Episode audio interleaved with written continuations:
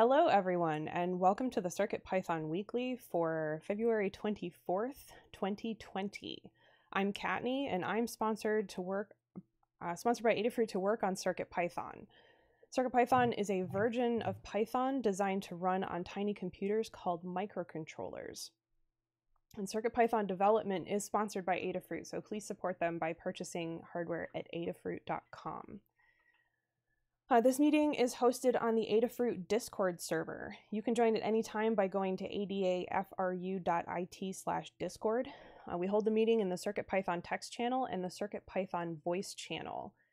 This meeting typically happens at, on Mondays at 2 p.m. Eastern, 11 a.m. Pacific, except when it coincides with a U.S. holiday. If the meeting time is changed, we will notify you via Discord. Uh, if you wish to be notified about changes to the meeting, we can add you to the Circuit Pythonistas Discord role. Just let us know. Uh, this meeting is recorded. We record audio from the voice channel and video from the text channel. If you are interested in participating but don't want your voice recorded or don't have a microphone, you can still uh, join us. And we have a notes document that accompanies the meeting uh, wherein you can put your uh, updates and we will read them off during the meeting um, for you. Uh, as well, if you are participating in the meeting, it's also excellent to add your status updates and hug reports to the notes doc um, as we do post that document to GitHub in the end as a transcript of the meeting, and um, we also uh, link to it from the video. The video of the meeting is posted to YouTube and the audio is released as a podcast. If you find that this podcast is not available on your favorite podcast service, please let us know. This meeting is held in five parts. The first part is community news, which is an overview of all things in CircuitPython going on in the community. The second part is the state of CircuitPython, the libraries, and Blinka, which is a statistical overview of the entire project. Uh, it gives us an idea of what's going on by the numbers. The third part is Hug Reports. Hug Reports is an opportunity to call people out for doing something good. Uh, we take a moment to talk about uh, over the past week um, things that we want to highlight uh, that others have been doing. Uh, the fourth part is status updates. Uh, this is where we take a couple minutes to talk about what we've been doing over the past week and what we will be doing over the next week until the next meeting. Um, it's uh, an opportunity to sync up, to really hear what's going on with everybody in the community, but also to get tips and tricks from others. If you are blocked on something and someone else has an idea for you, it's a good time to talk about that. The fifth part is called In the Weeds. And in the weeds is more uh, long form discussions. Um, so if there's something that you want to talk about that doesn't fit into status updates, feel free to post it to the notes doc or to the CircuitPython text channel and we'll get it added to the notes doc and we can talk about it then. Uh, it's also an opportunity if something comes out of status updates that turns into a long form discussion, we can bump it to in the weeds. And that is how the meeting goes. And with that, I'm going to turn it over to Phil with community news. All right, thank you, Kattni. You're welcome. All right, first up, uh, this is kind of neat. I've seen some projects like this before, but this is a specific Circuit Python library for getting the output of some digital calipers and using Circuit Python. So that'll be in our newsletter. I'm gonna try this out because we have those calipers, and it's all made with Circuit Python. A um, couple things going on in the world of uh, Engineers Week that have something to do with either Circuit Python or some of the stuff we've been up to. Um, you could check out DigiKeys, things that they DigiKey what they did. They did a uh, girls' night out for Engineers Week where they did Circuit Python, Circuit uh, Circuit Playground projects with MakeCode, and a bunch more check out those. And then Morgan Stanley, um, they have a makerspace program. Um, I'm kind of interested in all these different large organizations trying to figure out how they can do the most with things like coding and coming together and how do you teach in like a half an hour. Um, and this is just yet another example. So um, this is kind of neat. you can check out the link that I posted there, and uh, you can look at their makerspace program. Next up, Feather Previews. Arturo has been posting them. There's some great photos on Twitter and some great photos on Instagram. This is the new CircuitPython powered Feather an NXP chip. So this is coming along. Next up, um, Hackspace is launching in the US, and uh, the new issue's out. There's a Python on hardware article from Drew and from Ben, the editor, and um, we additionally had a show with Ben, the editor, where we talked about their new strategy to come to the US. They gave us a special link if you want to subscribe. Um, we don't get any money or anything like this. We just said we'll help them out, and you can check out that interview with Ben. They've been um, really good spotting all the talent that's out there and also specifically the python on hardware trend. And uh, drew who y'all know from probably OSH Park or um, is working on the open hardware summit badge is uh, has an article in there and it's all about python on hardware. So things are moving along. Um, today just right before we got on the air here as they say uh, there's new part day on Hackaday, and you can check out the clue. And then uh, last up, there's a good thread on Twitter from uh, Noobcat, and the the question was, what's the most intimidating part of hardware development to you? Have you ever had doubts about starting first project with microcontrollers? And there's a bunch of replies. And scrolling through those, I feel like we did a good collective job hitting a lot of those with CircuitPython. Uh, there's more work to do ahead, but it was neat to see some of the um, things that people struggle with, whether it be downloading an, an IDE or tool chains or updating firmware or which programming language to use, or sometimes people can solder, sometimes they can't, but they still want to get some type of sensor information in. So there's a lot of things that um, that was that was neat to see, and there's a lot of activity on that. So I'm going to add that to our newsletter, um, in addition to some of the other things that I saw recently. Um, there's photographers that are using circuit python for lighting rigs and they're like this was just really easy. And then a lot of people who used to program and then they're programming again but they just wanted to do a hello world. And our hello world in the world of electronics is blinking stuff and hearing how how easy it is from their point of view to do this. So it's kind of a good timing for both of those things. And uh, this will go out tomorrow Tuesday at 11 a.m. and still in draft if anyone wants to do any pull requests or more. And thank you everyone for tweeting and tagging things with CircuitPython. Makes it easy for us to find and keeps the newsletter stock full of goodies. And that is the community news this week. Thanks, Phil. Thank you. All right. Next up is the state of CircuitPython and the libraries and Blinka. So this is a statistical overview of the entire project by the numbers. It gives us an idea of the health of the project and uh, gives us a chance to just see where things are at, um, separate from what it is that we are up to. Uh, so first we'll talk about the project overall, then Scott will talk about the core, then I will talk about the libraries, and Melissa will talk about Blinka. Uh, so you will get in a general idea of what's going on, and then we'll be able to talk about things more specifically.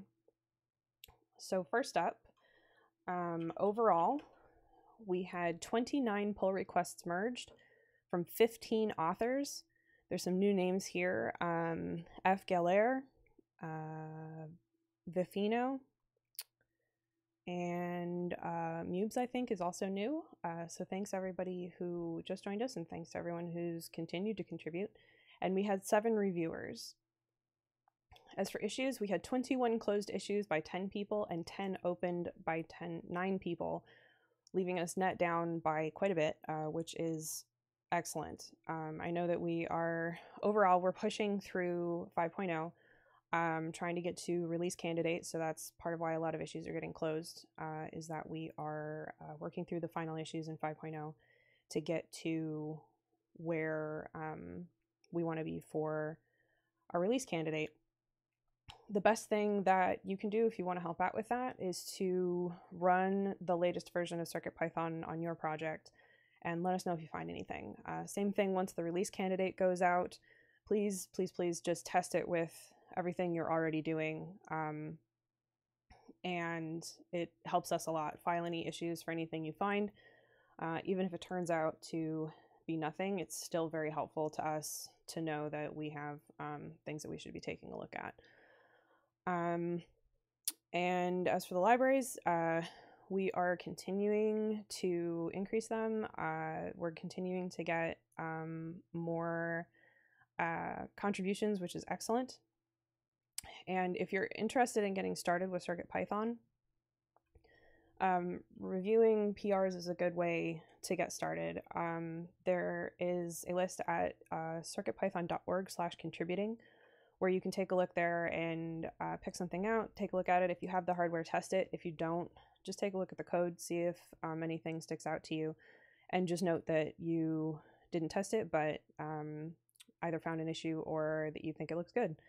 And uh, it's super helpful to us. So we are happy to help you get started with that. If you are unfamiliar with Git and GitHub, we are absolutely happy to get you started with um, learning that. We have a guide on it, um, but we also can help you out uh, on Discord or um, once you have a GitHub account on GitHub. So with that, I will turn it over to Scott to talk about the core.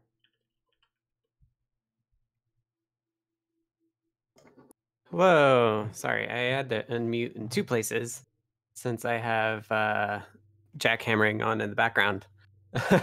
so uh, for the core, uh, we had 12 pull requests merged from seven different authors.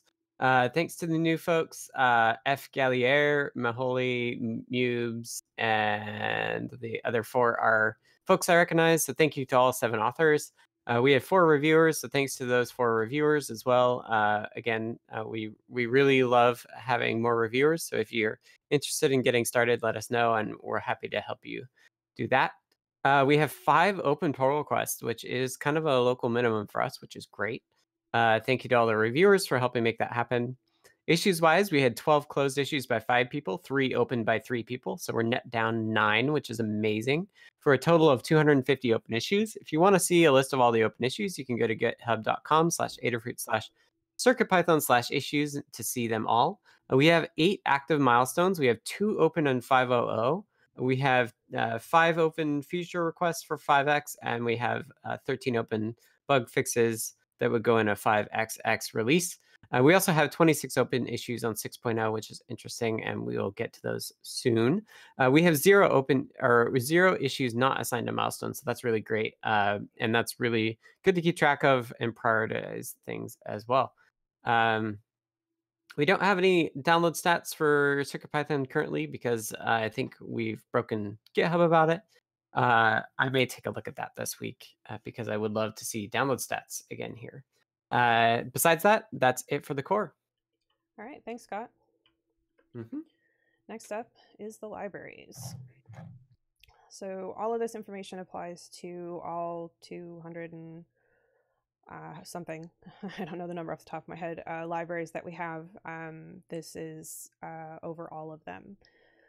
We had 17 pull requests merged by 10 authors. Uh, Vifino is the new name that I recognize there, and thank you to everybody else who has continued to contribute.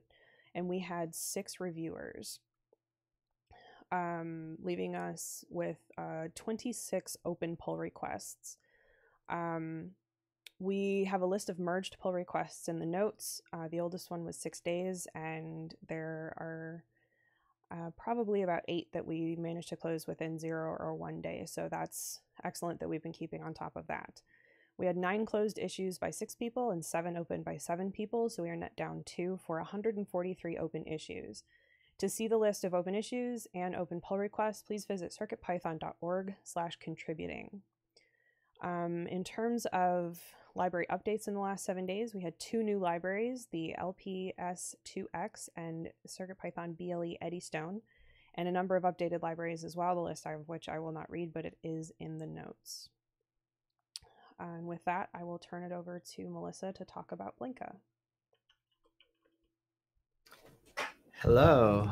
So, uh, for Blinka, we have we the this Blinka is our Circuit Python compatibility layer for Raspberry Pi and other single board computers, and we had one pull request merged by one author and three reviewers.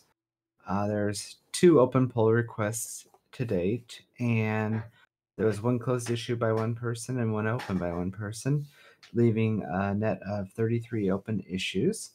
There have been 2,284 PyPI downloads in the last week, and we currently are supporting 38 boards, although I believe there is a um, pull request open for adding another board.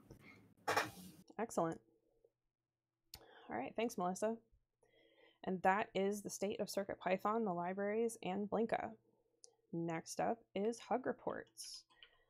Hug Reports is an opportunity to highlight the good things that people are doing uh, in the community. Um, we do this in a round robin where I will start as an example and then I will go down the list alphabetically and we'll loop back to the top. Um, when I get to you, uh, go ahead and take a couple minutes to um, talk about uh, whatever it is you would like to highlight um, for other people. And uh, if you are lurking, um, you probably have already let us know. Um, and if you are text only, lurking, or missing the meeting and you have notes in the document, I will read them off as I get to you in the list or as I get to the person who may or may not be in the meeting. Uh, hopefully that makes sense. So, with that, I will start. Um, first and foremost, I want to give a hug report to Ed Keys on Discord for helping out all over the place. Uh, I see them popping up in every channel that I check, uh, providing really excellent support to other members of the community, and it's just really great to see. Um, they are fairly new to the community, which is also excellent. Um, they joined within the last couple months, I think, and have really jumped in headfirst. And um, they uh, they're doing really great. So I wanted to to call them out for that. Um, thanks to Geek Guy for testing some PyBadger code for me. I had to make one change and um, I needed it tested. Just it wasn't going to break anything, but you never want to release something without testing it. So thank you for that. Um, and thanks to John Park also for testing the PyBadger code for me so I could finally get a giant refactor PR merged uh, and be done with that. Thanks to Maker Melissa for testing my PyBadger code throughout the entire process of that refactor, um, and for help last week simplifying code and making some display.io code work, and for unblocking me. Um, a lot of help from Melissa last week. And then finally to Crayola for helping me with writing some code and getting me past the final issues I was having. All right, next up is Maker Melissa. Let's see here. Scroll. Okay. Uh, I wanted to give a hug report to Cater for reviewing my Arduino uh, EPD um, pull request. Uh, one for Foamy Guy for helping test the PyBadger pull request, which made it easier for me. And uh, group hug, uh, especially those who are patiently waiting on me for reviewing the PRs still. All right. And that's it. Thanks.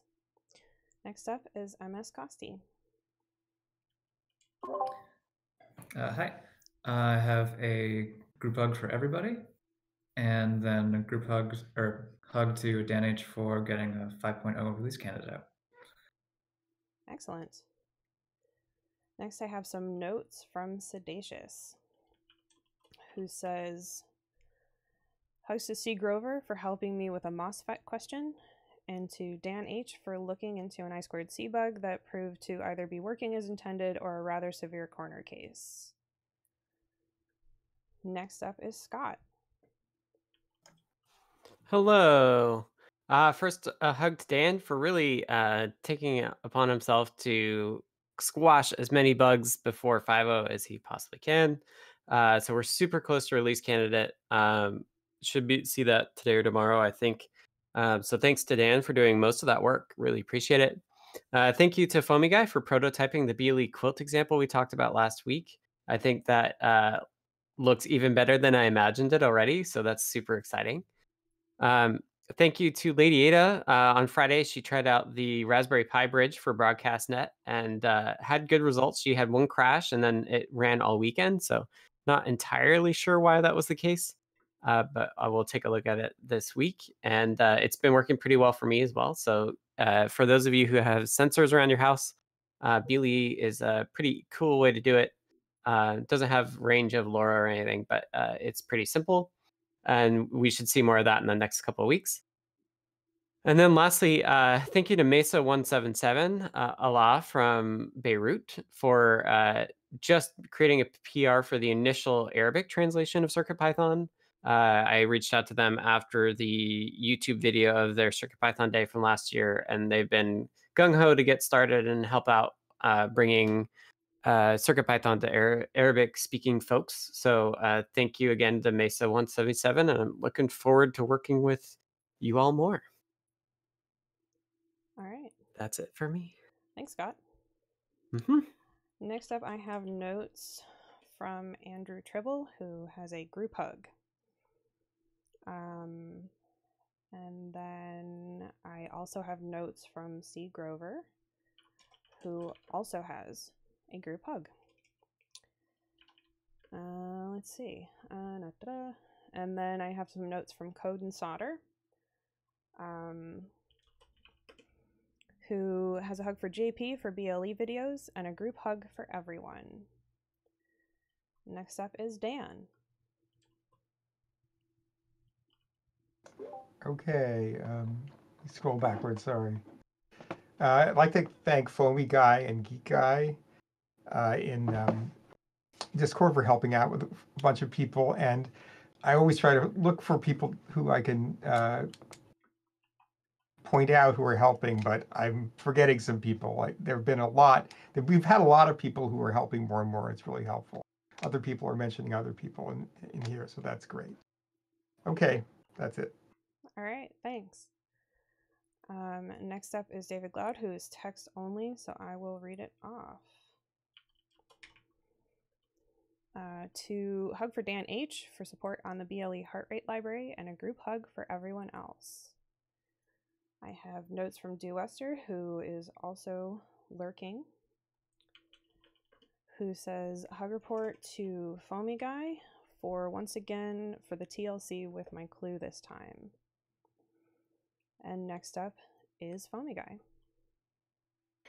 Yep. Uh, this week I got hugs uh, for Scott um, for merging uh, and reviewing a, a, PR I made over the weekend on the request library, as well as let me pick his brain a little bit on uh, the BLE stuff last night. And then um, Dan uh, tested out an issue I saw in my clue and uh, also got me um, fixed up on a driver problem I was having on the Edge board. And then uh, lastly, I had uh, Marius 450. He made uh, some great uh, efficiency improvements on the the Turtle library. Um, he got it working on the the Circuit Playground Express even. Um, so that's really cool. I had a lot of fun playing with that. All right, excellent. Uh, next, I have notes from Geek Guy, who says, uh, hugs to Kattni for letting me test and poke at her code, and a group hug to everyone because you are all awesome. Thank you. Next up is hierophect.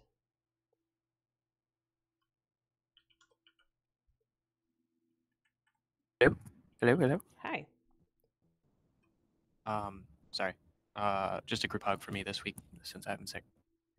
Ah, well, glad, hopefully you're feeling better. All right. Uh, next, I have notes from Jeff Epler, who is missing the meeting, um, who has a group hug. And last up is Jerry. Yeah, and just another group hug for everybody. Nice to see all the stuff going on. Excellent. And that is Hug Reports. Thank you, everyone. Uh, next up is status updates. Status updates is a chance to take a couple minutes and talk about what you're doing. Uh, it gives us all the opportunity to hear what everyone's up to and also to provide any tips and tricks we may have for anything that is blocking anyone. We hold this also in a round robin, uh, same as hug reports. I will start and we'll go down the list um, and loop back around and give everyone a chance who would like one to talk, or I will read off your notes um, when we get to you in the list if you are text only or lurking or missing the meeting. So I will get started. Uh, last week, wrote up a guide page for a simple slideshow example for Clue. Uh, it uses the buttons to cycle through images uh, just using the slideshow library uh, from CircuitPython. And um, we wrote that up uh, just to give an idea of uh, how to do it on Clue. I finished a complete refactor on the PyBadger library to include Clue and made it expandable to future boards, um, which, uh, similar to the refactor that I did on the Circuit Playground library, um, it uh, has different modules now for different boards and automatically detects the board. So that was a breaking change. Uh, if you have previous code that used the PyBadger library, you will need to change how you import the library for the new um, the way that the new library works. There were no functional changes to it, so the rest of the code should work exactly the same. Um, I started working on a badge example for Clue by expanding on the current specific hello my name is style badge. This turned into porting some of the code from the Clue library into PyBadger to make a super customizable badge, which I began testing on PyGamer because the smaller display needed to be made to work before moving on to the Clue display. Got the custom badge function working how I wanted to get it on PyGamer. And then uh, today, tested that on PyBadge, worked exactly the same, which is how it should have worked. Um, and then moved on to Clue and was able to create a custom basic badge on Clue as well um, with fairly similar code, uh, but slightly different because obviously the display is much um, higher resolution on Clue. So this week, I want to, the, the last thing I want to add to the custom badge that uh, I created is the ability to use a bitmap as the background. Um, struggling with that, but I want to get that added in. Um, I think it will expand PyBadger's, I mean, I know it will expand PyBadger's functionality beyond um, simply being a, a, a, conference badge library. Um, the idea being that uh, you will be able to use it to just display display lines of text um, using display IO, but without having to do all the setup. And that was part of why I wanted to add the bitmap background, was so that you could create, you know, anything you want with a bitmap and then put text over it and have it work very simply. Um, so I want to get that added in. Uh, and then I need to finish the clue badge example, which is going to involve adding something else, probably QR code, to one of the buttons, and then uh, it will use the buttons to switch between those two modes. Simple, but um, at least that will get um, anyone who uses that example um, be able to expand on using the buttons uh, from that example. And then I'm going to write a guide page um, or a full guide for the clue badge example. I'm not sure which, depends on how big it gets. If it's if it's more than a page, then obviously it needs its own guide. Uh, and then other miscellaneous, I need to update the schematics on GitHub and in the guide for the Feather Huzzah ESP8266, we made a change that helps people not break things with it. And uh, the schematics were never updated um, online, so that needs to be done. And then we made a change to the code of conduct on Discord and uh, we want to have that change be part of the Adafruit community code of conduct across the board. Um, so sometime this week, ideally, uh, I will be learning how to do an Adabot patch and will be updating the code of conduct across the libraries um, and in Cookie Cutter and so on, so that all new libraries have the change. Um, and uh, that is where I'm at. So with that, we will go to Maker Melissa.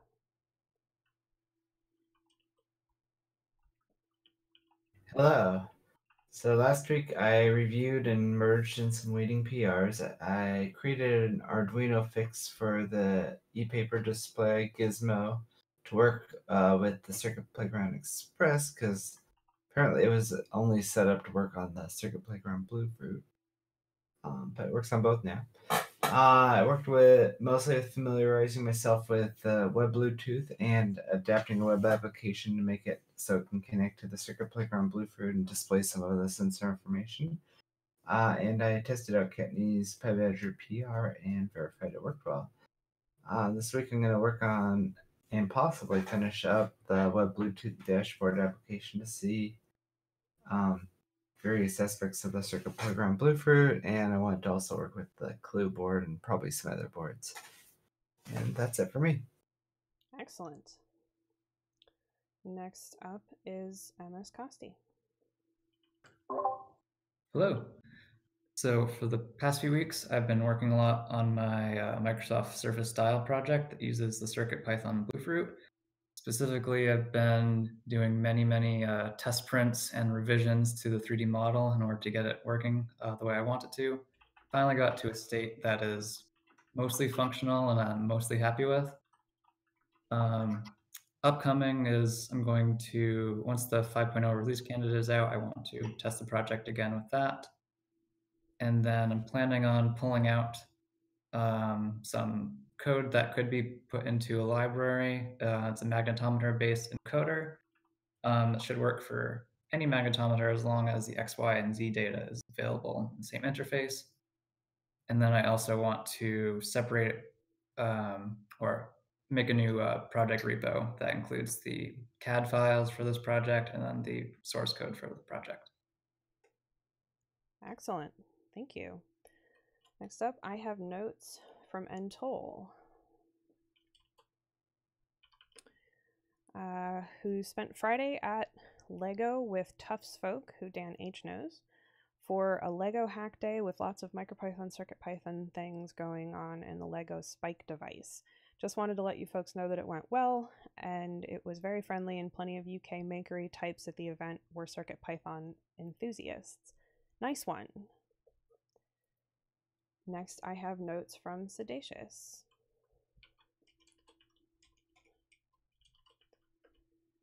Who last week published both LPS2X libraries, finished tester code for the LPS2X, added LPS2X to Sensor Lab, wrote Arduino and CircuitPython drivers for the HTS221, wrote tester code for HTS221, and worked on two add-ons for the Open Hardware Summit badge, should be sending them out today or tomorrow. This week, guides for HTS 221 and LPS 25 started bring up testing and libraries for either the SI 1133 or the ICM 20948, sending uh, OHS boards to Fab and working on code for the OHS badge. And next up is Scott. Hello. Okay, uh, one thing I did last week was I turned off the BLE file service and prepped for 5.0. I think I mentioned it last week, but I just wanted to make sure that people couldn't create a virus uh, that would propagate around PyCon uh, via the BLE file service, which didn't have any permissions checking or anything. Uh, we'll circle back to that uh, in the coming months because it's still a really good idea. Um, right now, I'm focusing on BroadcastNet, which is a BLE advertising based kind of like sensor network reporting thing. Very dumb, uh, but uh, relatively reliable and e- definitely easy to use. Uh, I redid the Raspberry Pi scanning and got it much more reliable. I had been using this library called Bleak, and I dug into the weeds because it didn't seem like I was getting uh, more than one advertisement per time I asked it to scan. And it turned out that uh, there was some deduplication happening at the kernel level, which was not fun. Uh, but I figured out a way and, and realized why other people took a different approach. Uh, and I made that work. And that means that we get basically every advertisement, which is awesome. Um, or at least we get duplicates again. Because it's advertising, you never know whether it'll actually get anywhere. Uh, but it's actually looking pretty good, which is cool. Uh, I ran it all weekend um, and it's been collecting data around my house, which has been really neat. Um, this week is kind of a weird week for me. I had a last minute wedding uh, crop up in uh, Colorado this weekend. So, because I'm heading to Colorado, I thought it would be cool to actually uh, try to visit SparkFun and Great Scott Gadgets. Uh, it's not my wedding, I'm already married. uh, but a friend of ours they decided to uh, they decided to get married on the 29th of February, which only happens every four years. And so once they just picked up at that date, they kind of like decided to do it. So we're we're on board. Colorado should be fun. Uh, so I'm out completely on Friday because I will be skiing with them, and then on Thursday I'm actually uh, leaving early in the morning, uh, getting into Denver about noon, and then it looks like I'll have lunch with Kate from Great Scott Gadgets, and then head to SparkFun at three and uh, meet some SparkFun folks there as well. So uh, that should be really cool. I'm excited uh, and happy that those folks are willing to meet up. Um, and I'll report back uh, next week on that. Um, so this week before I leave, I've got three full days to get stuff done. Uh, I'll be polishing up BroadcastNet and really trying to get it released and pushed. Uh, I want to get logging of the battery levels on the sensors I have going working because that's going to be what I want to work on next week is uh, getting the sensors to run a longer time without having to be recharged or having their batteries replaced. And then um, one of the, the things that I'd like to fix before 5.0 is, and I'm surprised I'm the only one that's run into this, but uh, CircuitPython can actually crash Macs, uh, which is outrageous, and they should fix that. Uh, but we could also fix it on our end. And so I reproduced it over the weekend uh, twice, so I, I know how to make it. I know how to tickle the bug, and I've got logs of the USB, uh, why it was happening. So I, I should be able to just figure that out. And I, I fixed it once. I think I only fixed it in certain cases, not all cases. Uh, it only happens now if you like eject your CircuitPython drive, but then leave it plugged into your Mac, and then it goes to sleep, and then it wakes up, and it tries to get it going again, and it can't. Um, so yeah, I'll probably take a look at that uh, in the next couple days as well, because I I would like to block at least not not necessarily the release candidate for five, but uh, the actual stable five. I would like to I'd like to fix that bug because it's just a huge pain. Um, so yeah, that's it for me. Thanks, Scott. hmm Next up, I have notes from Andrew Tribble. Uh, okay. Uh, last week, got a suite of test boards and sensors. Spent the later half of the week trying to find out if there is support for an I2S microphone. Played with some examples for e-ink displays and the HT16K33 with 1x4 14 segments.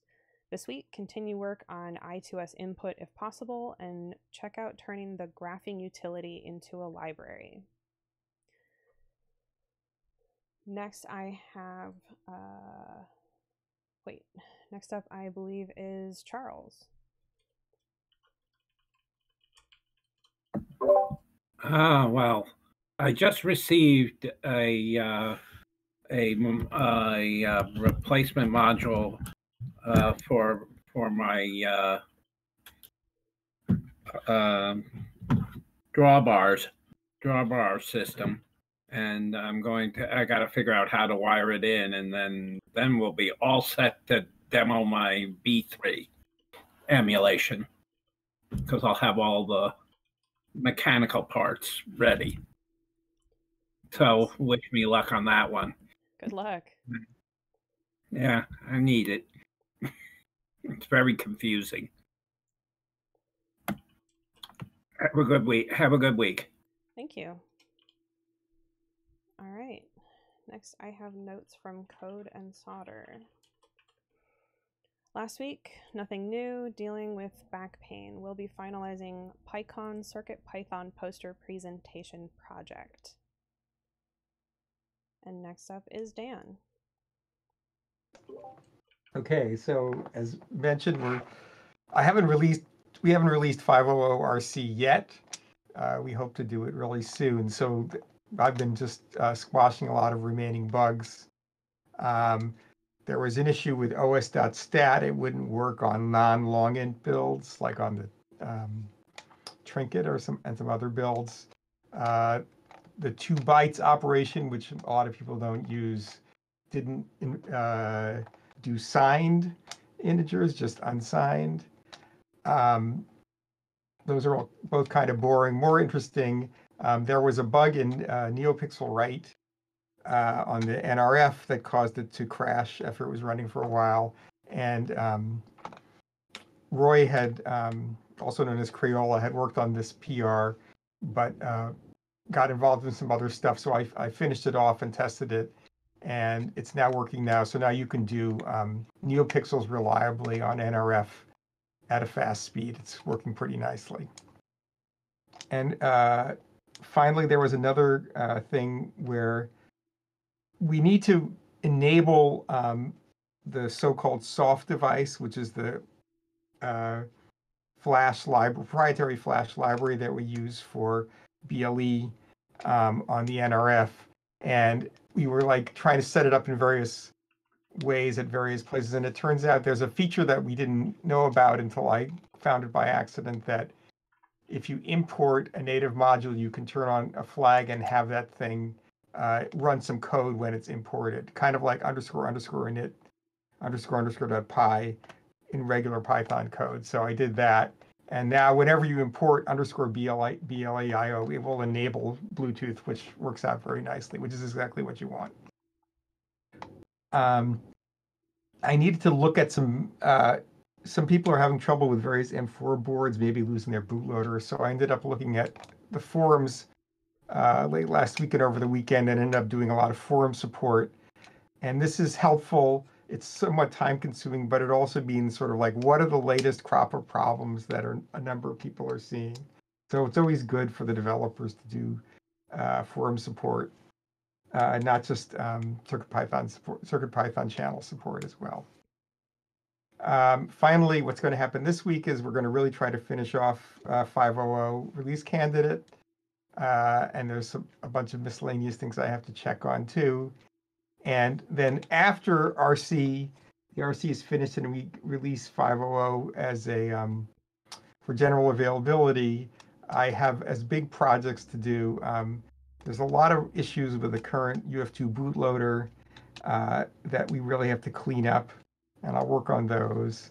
And also, a number of us are interested in working on um, making it possible to uh, really do low power mode in Circuit Python, so that when you sleep, it'll really sleep, as Scott says.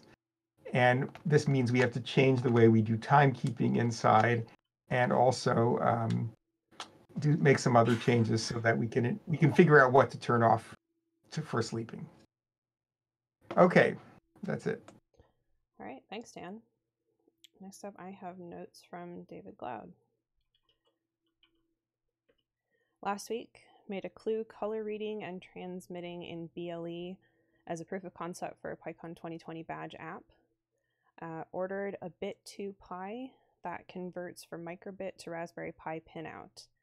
Next week, long term, drive Raspberry Pi hat uh, or bonnet from a clue with the bit to pi and maybe improve the clue badge concept using the proximity or display top three received advertisements on the screen.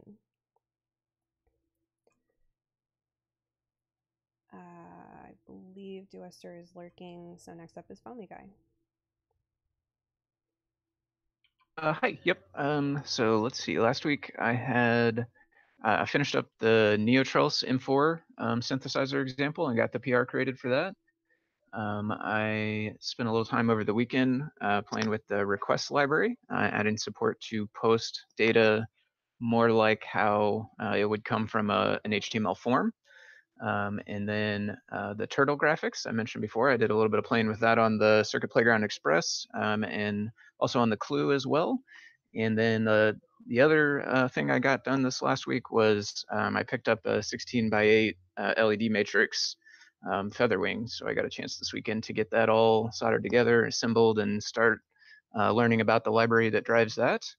Um, and then for next week on my plate right now, I'm looking at um, need to get uh, polished up the PyGamer uh, PyGat badge um, tile map game example, and then um, I was going to work some on uh, the BLE patchwork demo for the clue, um, and it will also uh, probably end up working just as well on the Circuit Playground Bluefruit and Gizmo by the time it's done. Um, and then uh, I also want to play some more with the 16 by 8 matrix. In particular, I want to try to make a way to uh, easily draw some text on there uh, and have it scroll across. So that will be on my plate this week. All right. Um, next up, I have notes from Geek Guy, who says, I am working on another change, the HT16K33 7 by 14 alphanumeric display animations. It consists of passing a list of lists for the bit masks, so any or all displays can have different animations concurrently. The way things will work will be triggered by how the bit masks are passed in a single list or a list of lists. I will also be continuing to poke at my Pygamer so I can continue to learn how to use it. I will be starting writing I'll start writing applications for it like a wireless remote control for machines. And next up is Hierophect.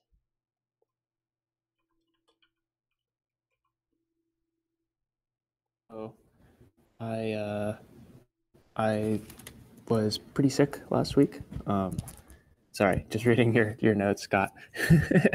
um, so uh, yeah, I came down with the flu real bad. Um, so I didn't get a whole lot done. Uh, but uh, I did get started on the Pulse Out implementation. Um, so uh, going to be working on that before moving on to the F7 and H7 implementations we're planning for the CircuitPython STM32 port, um, as well as uh, Rotary IO. So I'm kind of working on all of those uh, still this week. Um, I also did a lot of uh, work on my Zephyr tutorial, which is now almost done. Uh, just needs a little bit of extra editing, but um, uh, yeah, this week I will be just trying to wrap up Pulse Out uh, with some nice controls with uh, IR, IR LEDs and sensors. Um, working on uh, scoping out rotary IO um, and what artwork is involved for that, and uh, doing whatever work still needs to be done in uh, my Zephyr guide. So that's it for me. All right, thank you. Jacob is lurking, so next up is Jerry.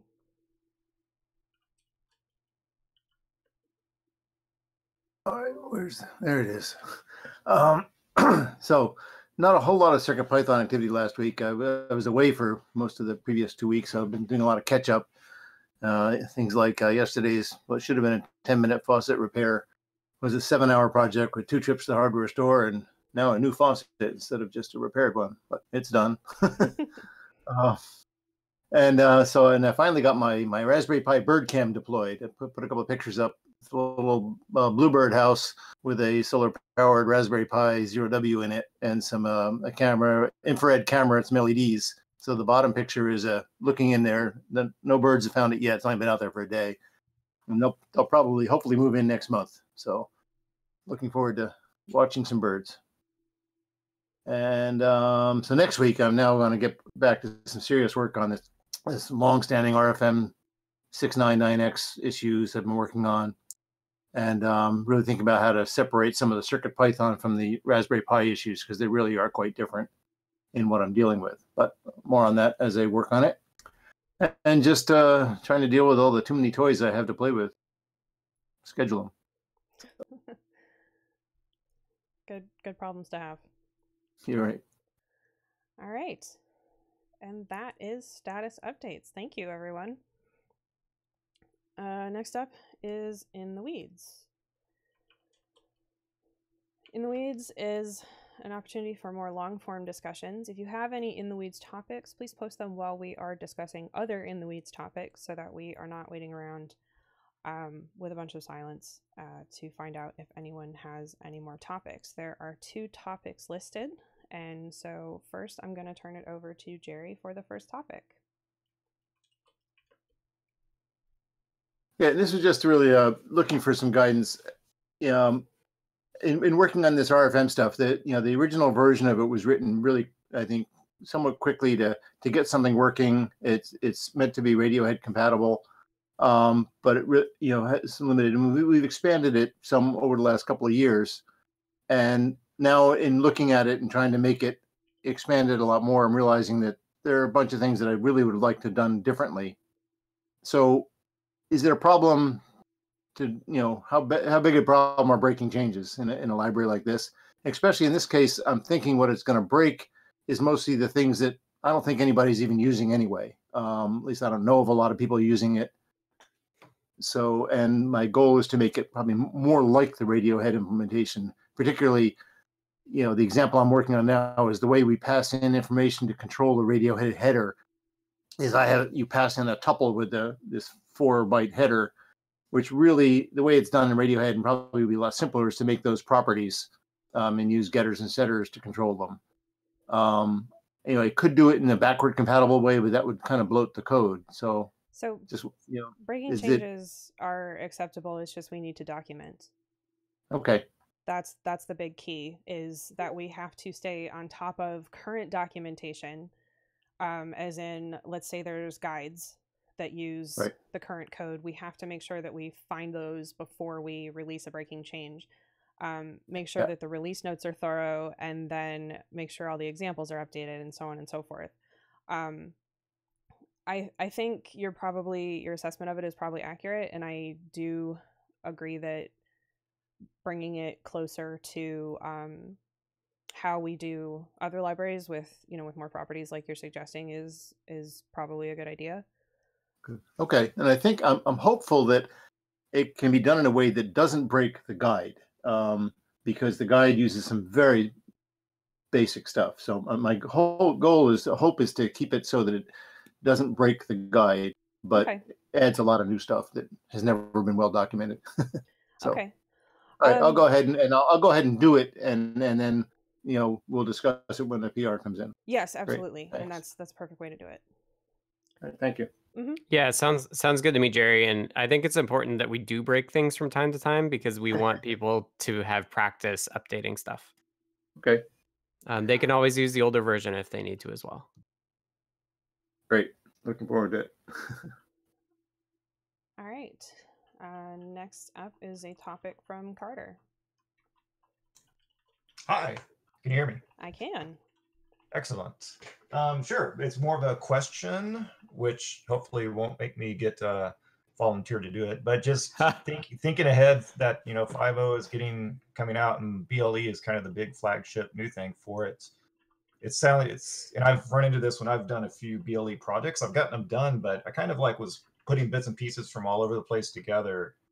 So it seems to me like it's going to be a really good idea to have a BLE standalone guide similar to the Display IO guide. Hey Carter, Yes. You want to write a BLE guide?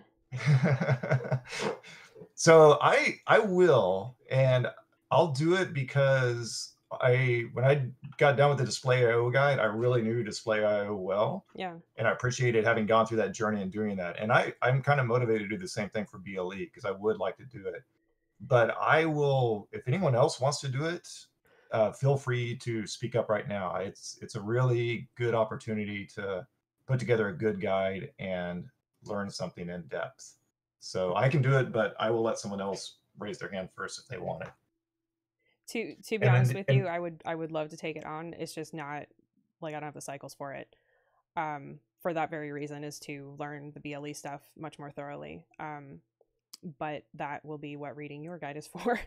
Yeah, Um, it, it took me. I, I all told it was over several weeks putting that together, so it wasn't non-trivial. And then the other thing is um, Scott's availability during that time was very crucial too. I had several ooh, one-hour-ish chats with him Mhm. when I put that guide together that were critical. So I mean, you can I- always you can always get my time. Yeah. right. Would it be you, Except Scott, when I'm would it be skiing on Dan? Friday. Would it be Dan this time, or would it be you? It seems to me like this would be more like Dan's turn.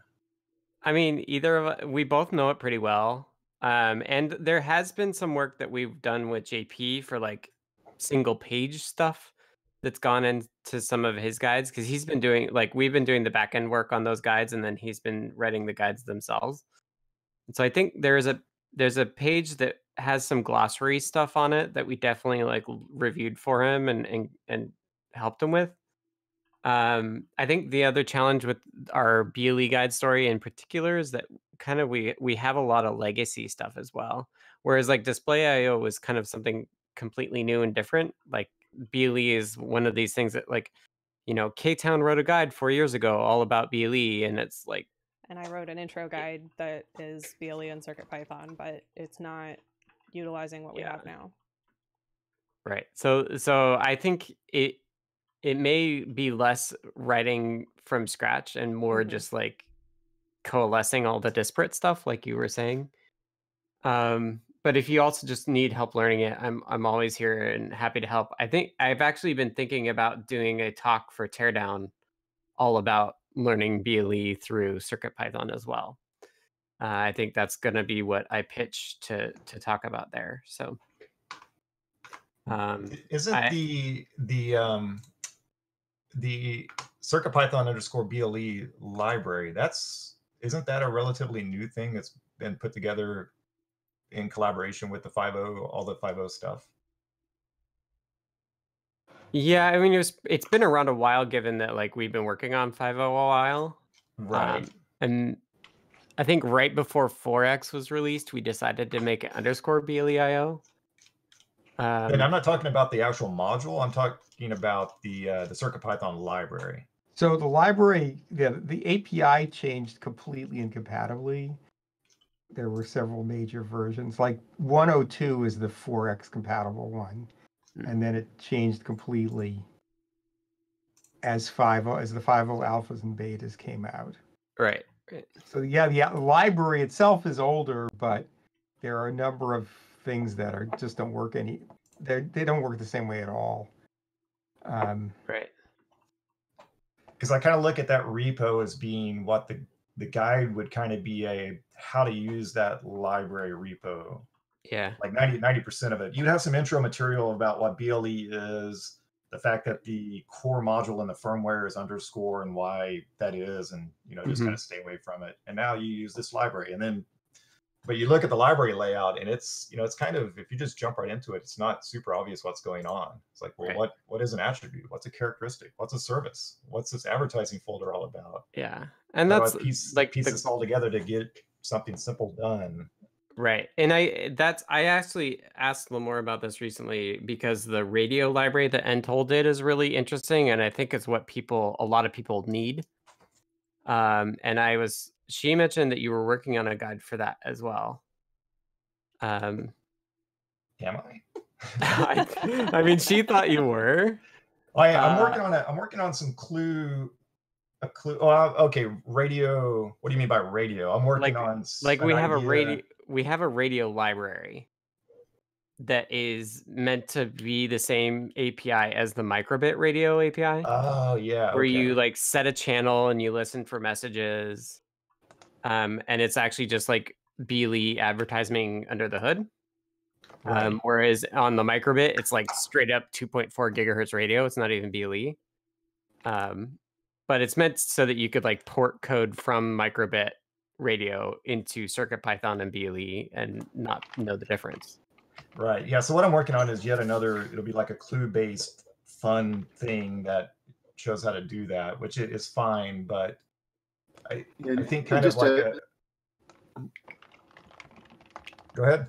No, go ahead. I was gonna say just a heads up too. I, I last week I tried to do something with that radio library, and I think it's broken in the current with the current um, stuff. yeah i believe it because we haven't been using it Right. Okay. But I see that as yet another fun thing to do with Clue. I think a good, Yeah. you know, nuts and bolts guide, standalone nuts and bolts guide would also be a very useful thing to have out there. Dan, do you still plan on writing that wrapper library that does a lot of the here's the radio. Bluetooth setup? that, that would be nice. And I'm not.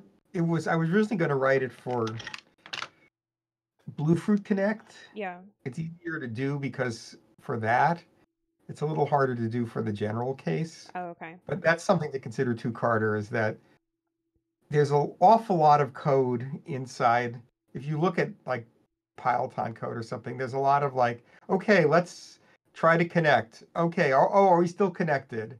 If we're still connected, go ahead. Uh oh, this thing returned none. We better try and connect again. Mhm. And a lot of the kind of the looping of like checking and recovering from being disconnected and reconnected, uh, it would be nice to hide that.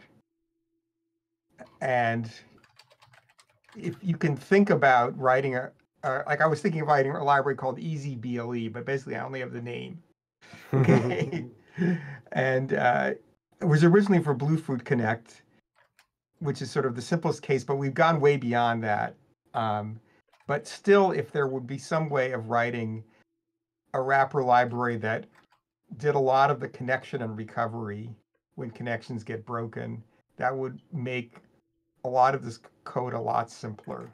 Yeah, I, I agree. And I, but I wonder if you can make if something like that is possible given all of the various permutations and setups you can do with BLE.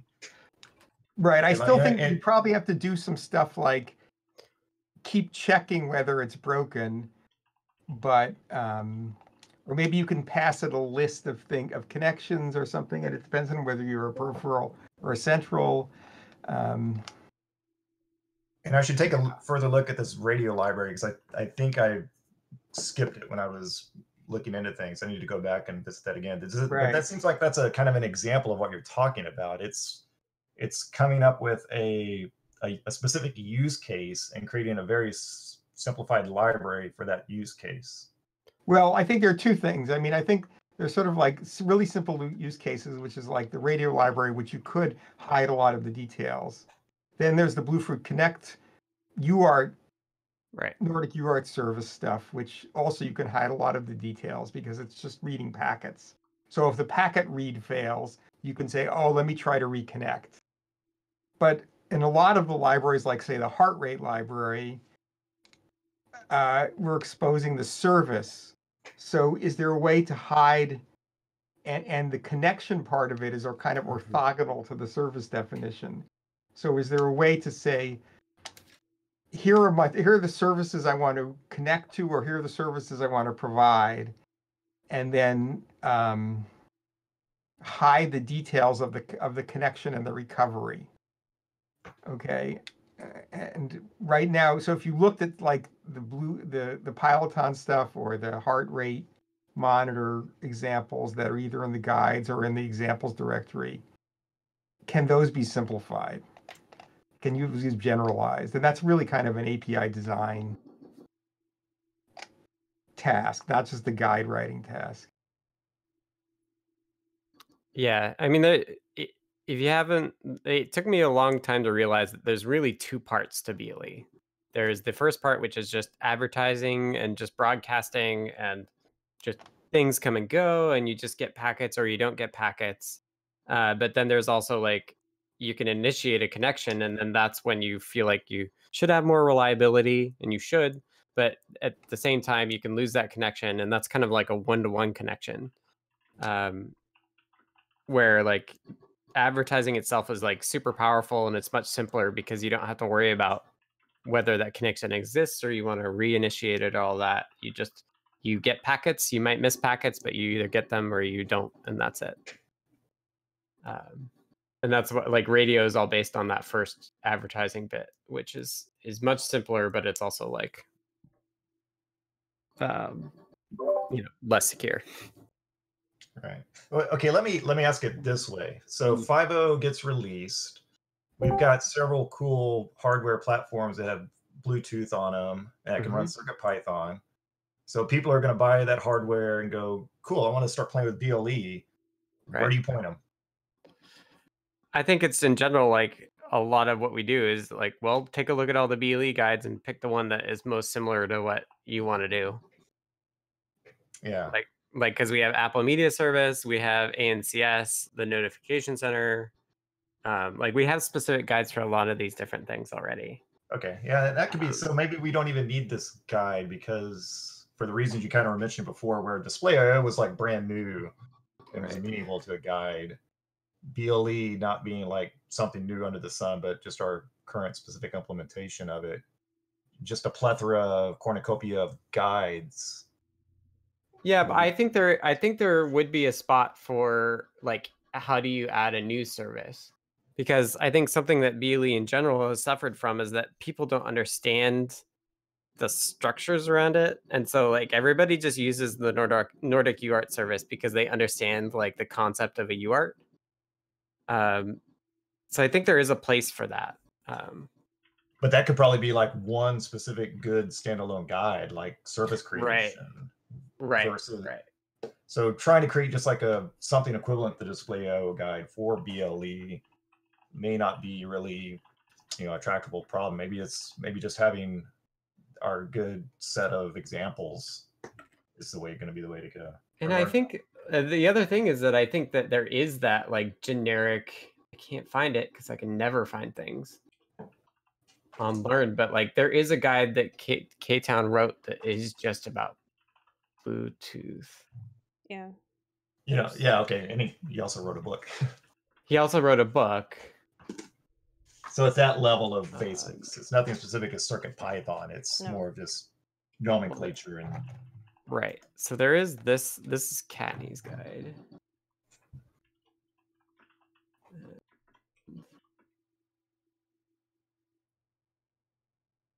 Right. So if, but better, there's more. It, it's better to put effort into coming up with new guides and new examples of how to use BLE, possibly. Than I think so, and it and the reason I was excited for the radio stuff is I really think it's what most people want, of just like broadcast a packet of some form that I control, and that's that. Right, right. It's more like how the, the microbit does it. Could Right. you? The little the little firefly thing on the on the microbits is really cool, and I think people would love to be able to do that. Right, and that's using the radio library. Right. Yep. I would like. Uh, I would uh, wonder if you could create create some kind of a, uh, a table of contents guide where you could list list off some of the uh, some of the more more uh, extensive uh, guides. Right. You know, so that you know you could go to one. You'd have a guide that's a, that is a basically a contents of a table of contents for all the other guides having to do with BLE. So you it would you- you jump from there to one that looks like you what you want.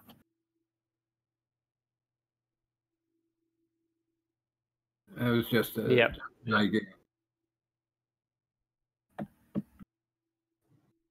Okay, I, th- I think you've answered my question. I, let's let's uh, say the answer is in general like no for now, for a, a, a huge BLE kind of guide, um, and just see what happens. If we get more and more people that just seem to be not figuring out how to find their guides, and then you know somewhere where we could put this table of contents would be nice. I'm not sure where that would be, Yeah. and and we'll just see what happens. Yep. Anne's listening, and she has ideas. All right. Yeah, I'm here. Yeah, So meta guide. this- It's it's come up before too with with things. Yes, it's not a foreign concept. It's all a matter of time and uh, resources. And uh, we've prioritized doing guides for uh, the new products because that is people really, really want to have examples of using new products. So they, you know, like some companies Some release a product really- and there's no There's there's no uh, information on how to use it and they have to stumble around and we don't we tend to not like to do that so uh, um, i can talk to uh, management and see um, what they feel about it All right. Okay, sounds good to me. Excellent. And with that, I think it is time to wrap up. This has been the Circuit Python Weekly for February 24th, 2020. Uh, we uh, this meeting was hosted on Discord, um, and we're there all week. So if you want to chat with us, uh, you can join us at adafru.it slash discord. That will get you the invite, and you will be able to join us and chat we are here all week in the Circuit Python channel. Uh, this meeting is normally held on Mondays at 2 p.m. Eastern, 11 a.m. Pacific, and will be held uh, next Monday at the normal time. So thank you everyone to part- who participated, and thank you everyone who um, participated uh, uh, asynchronously by putting notes in the document. We appreciate all types. And uh, with that, um, we will see everybody next week. Thanks, everyone.